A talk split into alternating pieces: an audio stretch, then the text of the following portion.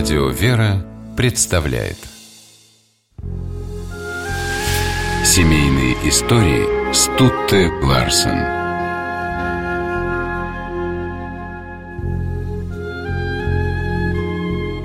Свой первый полет легендарная летчица Валентина Гризодубова совершила, когда ей было всего 2,5 года. Отец крошечной Валечки, харьковский авиаконструктор и изобретатель Степан Гризодубов, покатал ее на аэроплане. Этот полет Валя, по ее словам, запомнила на всю жизнь. Ведь именно тогда она, как и отец, навсегда влюбилась в авиацию.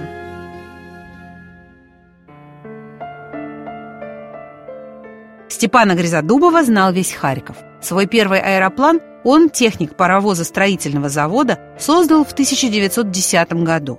Превратил в ангар сарай на заброшенном пустыре и начал строить самолет, точную копию того, что видел в фильме о полетах братьев Райт.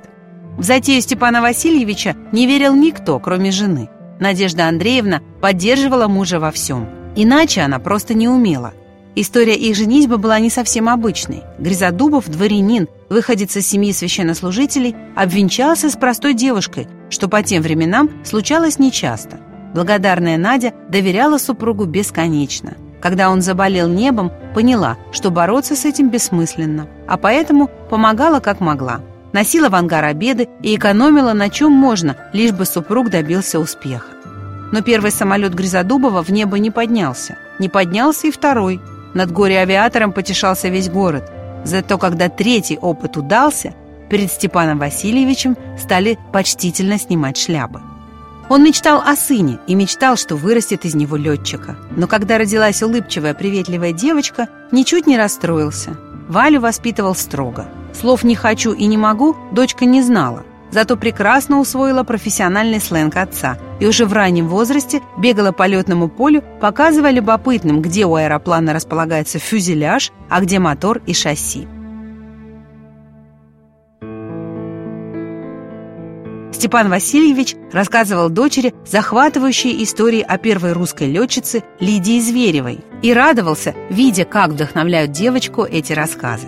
Но, конечно, отец не мог предположить, что пройдет время, и о Вале будут писать статьи в журналах, снимать о ней сюжеты для кинохроники, и сотни девушек, следуя примеру его дочери, посвятят себя авиации.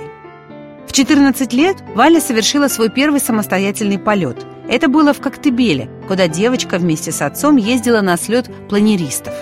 Мама увлечение дочери не разделяла, тем более, что у Вали оказались большие способности к музыке, и после школы она даже поступила в консерваторию.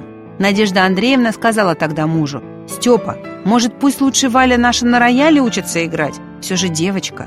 «Ничего, летая она играть будет, а только играя никогда не полетит», — ответил Гризодубов.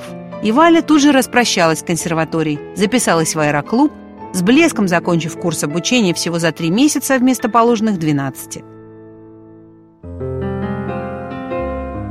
За плечами у девушки было уже приличное количество полетов, а потому с одобрения отца она поступила в Тульскую летно-спортивную школу Осоавиахима, а потом в Пензенскую школу летчиков-инструкторов.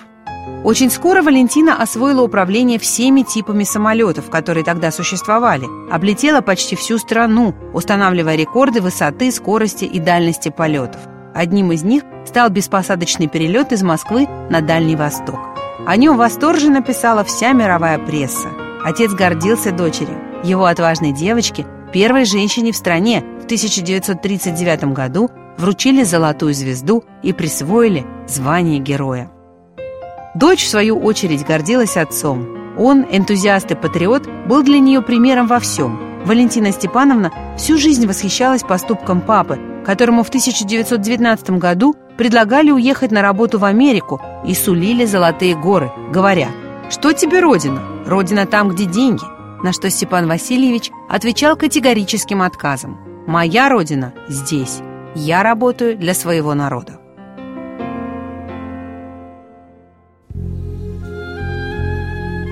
Сегодня в семье Гризодубовых, как величайшая реликвия, хранится фотоснимок, сделанный в далеком 1912 году. На летном поле, возле хрупкого аэроплана, стоит 25-летний мужчина со смелым благородным лицом, а рядом с ним 2-летняя девочка, наряженная в пышное белое платьице. Два представителя уникальной семьи – Степан и Валентина Гризодубовы.